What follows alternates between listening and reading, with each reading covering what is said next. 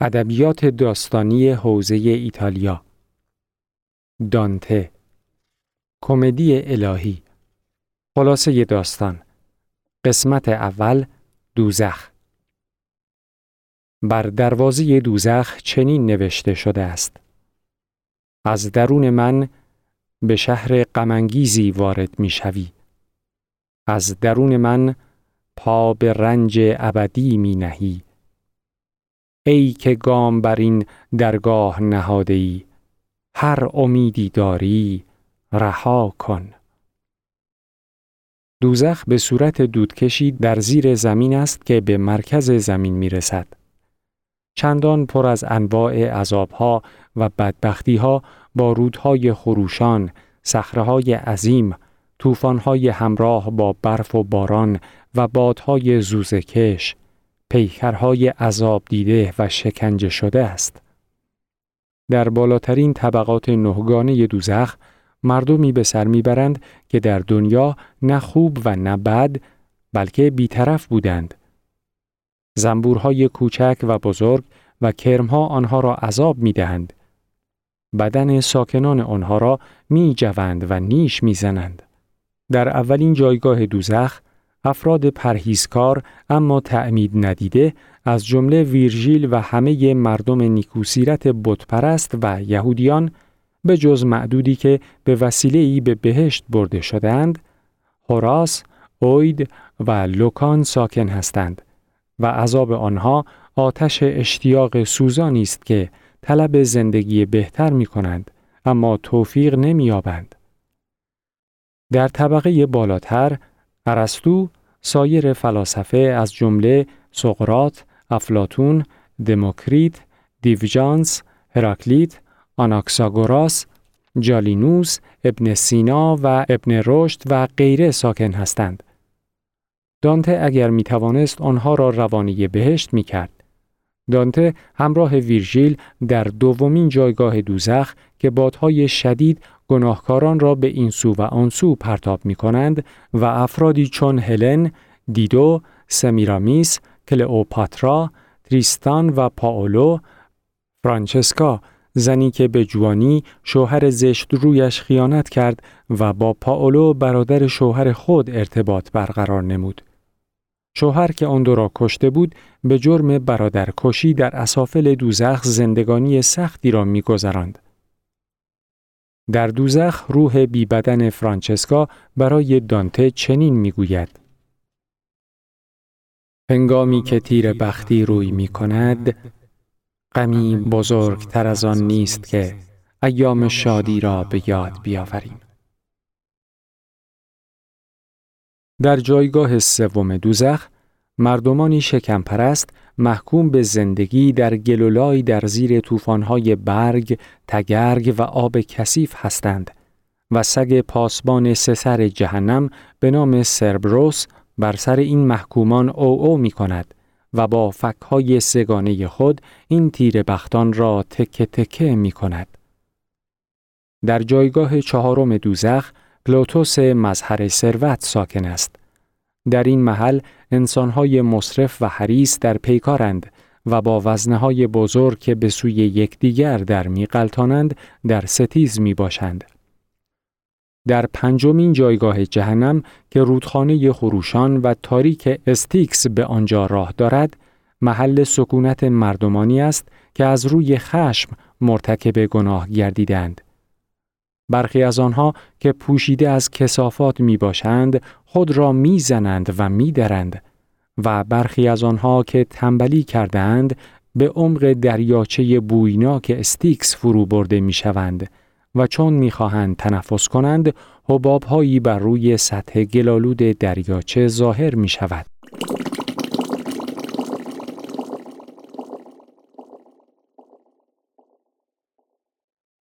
یکی دیگر از جایگاه های جهنم جایگاه ششم است که شهر دیس یا لوسیفر قرار دارد.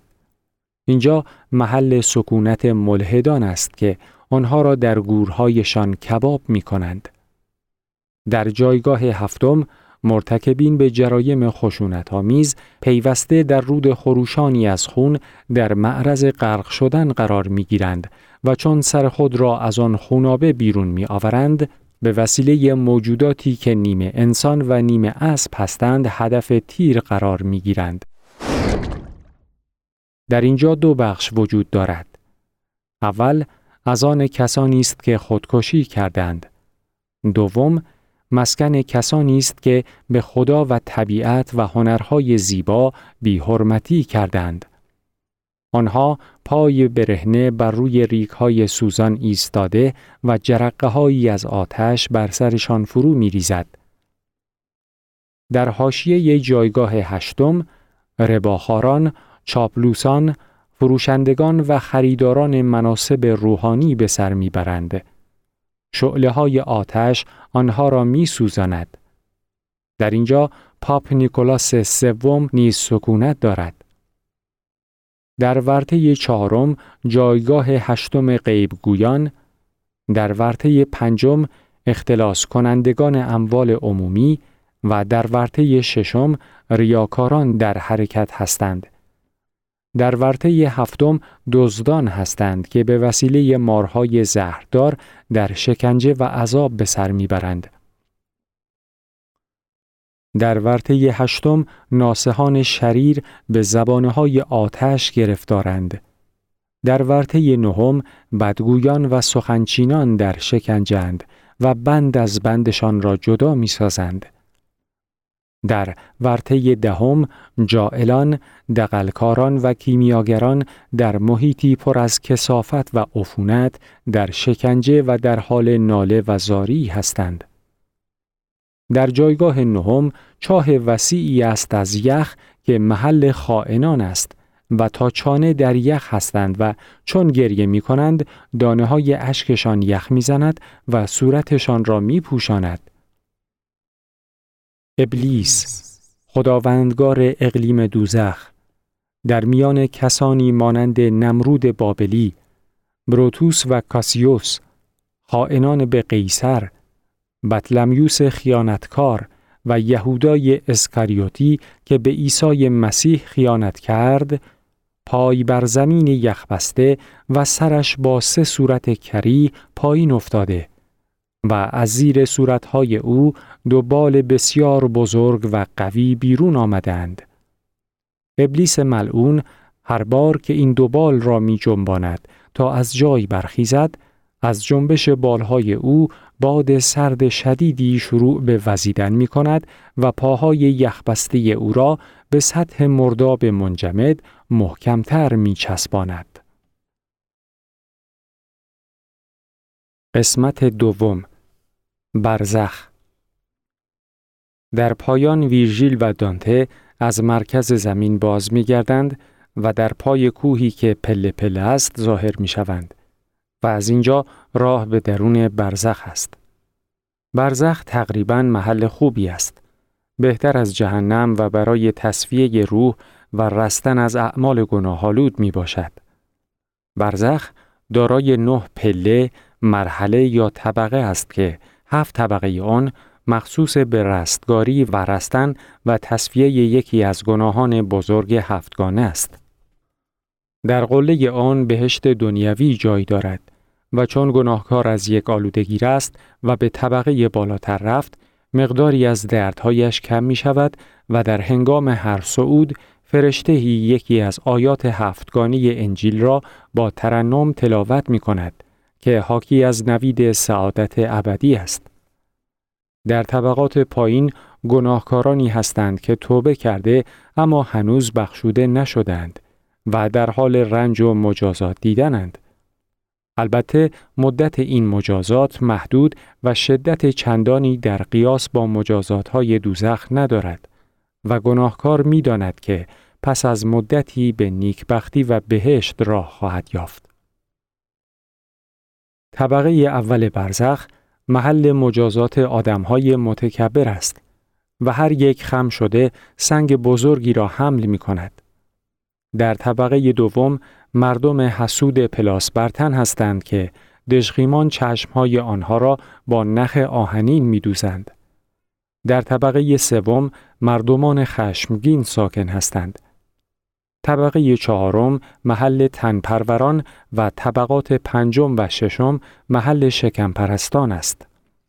در جلوی آنها درختان پرمیوه است که چون این مردم دست دراز می کنند که آنها را بچینند شاخه ها ناگهان بالا می روند و دور از دسترس قرار می گیرند. طبقه هفتم محل کسانی است که مرتکب بیعفتی شدند اما پیش از مرگ توبه کردند و مورد بخشایش قرار گرفتند. در طبقه هشتم نیز بهشت مینوی قرار دارد. در اینجا ویرژیل به دانته چنین می‌گوید پای بینش من فراتر از این نرود. من با استادی و هنری تو را تا اینجا رسانده هم اینکه لذت خیشتن را راهنمای خود ساز. بنگر خورشید را که اشعهش بر پیشانی تو می‌خورد. بنگر گیاهان درختان و گلها را که این سرزمین به وفور از خود بیرون میدمد. تا آنکه دیدگان درخشان به با خوشحالی بیاید.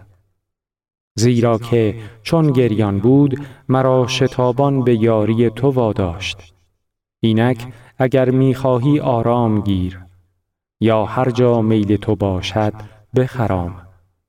دیگر بیش از این اختار زبانی یا اشاره ای از من نداشته باش.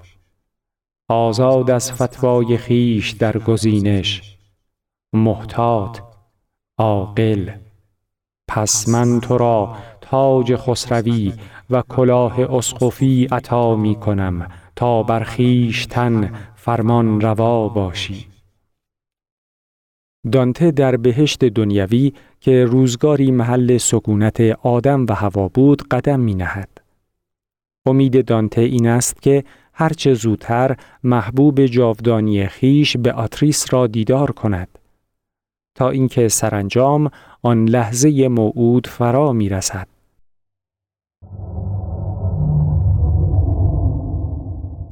در برابرم دوشیزه ای پدیدار گشت که پوششی از حریر سبز بر قامتش افتاده بود و گویی فروغی شعل آسا از وجودش تابنده بود. و روان من که گویی دیر زمانی بود از دیدارش برخیش نمی لرزید. به هیجان آمد و گرچه دیدگانم به درستی او را تشخیص نمی‌داد زیرا نوعی معصومیت پنهانی در او متجلی بود. با این حال عشق دیرین بر وجودم غالب گشت و در یک دم در همان حال که دیده بر او دوخته بودم آن نفوذ آسمانی همان عشقی که از کودکی به او داشتم بر وجودم مستولی گردید. دانته به زمان ویرژیل می آویزد که او را در وسال آن محبوب نازنین یاری کند. اما از اینجاست که ویرژیل ناتوانی خود را در راهبری دوست خیش ابراز می دارد. این دانته است که خود باید به سوی روان پاک محبوب گام بردارد و به همراهی او رهسپار عرش اعلا گردد. دانته پس از اینکه از آب رود یونوئی یعنی حس ادراک نوشید پاک می شود و برای صعود باختران آماده می گردد. قسمت سوم بهشت دانته بر اساس هیئت بطلمیوسی افلاک را عبارت از کرات بلورین توخالی نهگانه می داند که تمامی آنها به دور زمین در گردشند. این کرات اقامتگاه های متعددی است که تعلق به خانه پدر دارد. در هر کره ای سیاره است با تعداد کثیری از اختران که مجموع آنها شباهت به جواهراتی دارد بر روی یک نیمتاج. هر یک از این اجرام سماوی به تناسب از منبع تعقل الهی بهره ای دارد و همگی آنها در حال گردش به شادی طالع خجسته و در حمد خالق خیش نقمه سر می دهند و افلاک را با موسیقی خود پرغلغله می سازند. دانته می گوید که اختران قدیسان آسمان و ارواح رستگارانند. هرقدر در دوران زندگی کارهای نیک کرده باشند به همان نسبت پس از مرگ در بالای زمین به آنها مقام داده می شود. همانقدر نیکبختی آنها بالاتر خواهد بود و به همان نسبت به آن عرش اعلایی نزدیکترند که فوق تمام کرات قرار دارد و جایگاه سریر پروردگار است. در اولین جرگه افلاک یعنی بهشت که به ماه تعلق و ارواح کسانی جای دارد که بدون اختیار مرتکب کارهای خلاف مذهب شدهاند این ساکنان مشیت الهی را مایه آرامش خاطر خیش می دانند. آسمان دوم کره است زیر سلطه سیاره اتارد و در آن کسانی به سر می‌برند که کارهای نیک می کردند اما بیشتر طالب افتخار و متظاهر بودند از جمله جستینیان در این بهشت ساکن بود. در سومین فلک یعنی حلقه زهره اشخاصی از جمله خلکه قزل سرا حضور دارد. فلک چهارم که جرم سماویش خورشید می باشد محل اقامت فیلسوفان مسیحی از قبیل بوتیوس، پتروس، آلبرت بزرگ و توماس آکویناس و قدیس بوناونتوره می باشد. آسمان پنجم جایگاه ارواح جنگجویانی است که در راه ایمان واقعی جنگیده و جان دادند. آسمان پنجم اختصاص به کرهی مریخ دارد. ساکنان این جایگاه کسانی از جمله یوشع، یهودا، کاباوس و شارلمانی می باشند. ارواح این عده به صورت ستاره هایی هستند که با نور خیره کننده خیش نقش عیسی مصلوب را در آسمان جلوگر می کنند. هر ستاره ای در این مجموعه نورانی جزئی از این شکل آسمانی را هماهنگ می کند. آسمان ششم که از آن مشتری است محل سکونت مردمانی است که عدالت و انصاف را در زمان زندگی خاکی رعایت می کردند. در اینجا کسانی چون داوود، کنستانتین و تراژان سکونت دارند. این ستارگان زنده به شکل عقابی دیده می شوند و همه آنها به صدایی واحد سخن می گویند. هفتمین مرحله بهشت تعلق به ستاره کیوان و اختران ملازم وی دارد. حین صعود از هر طبقه به آتریس زیبایی بیشتری می‌یابد. در اینجا راهبانی که به میثاق مذهبی پایبند هستند از جمله بندیکت ساکن می باشند. دانته در فلک هشتم که منطقه ثوابت می باشد از برج جوزا به پایین می نگرد و زمین را به شکلی حقیر می بیند. در طبقه هشتم ناگهان نوری خیره کننده درخشیدن می گیرد که چشمان دانته تحمل دیدن آن را ندارد. لذا به آتریس او را امر به نگاه کردن می کند. در این هنگام عیسی مریم و حواریون به نظر می آیند که عیسی و مریم به سوی بالا می روند اما حواریون عقب می مانند. ولی پس از گفتگو با دانته به سوی بالا می روند. در نهمین و بالاترین مرتبه بهشت نور محض وجود دارد. فلک بی پایان نور الهی یعنی امپوریوس فلک رحمت بی انتهاست.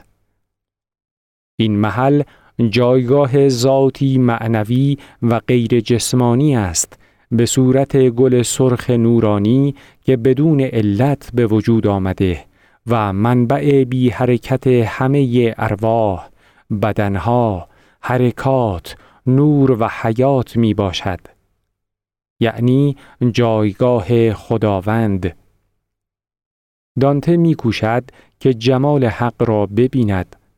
اما فقط نوری می بیند که گرداگرد نه حلقه از عقل مطلق در گردش می باشد و آنها عبارتند از سرافین، کروبیان، سریرها، کشورها، فضائل، اختیارات، امارات، ملائک مقرب و فرشتگان.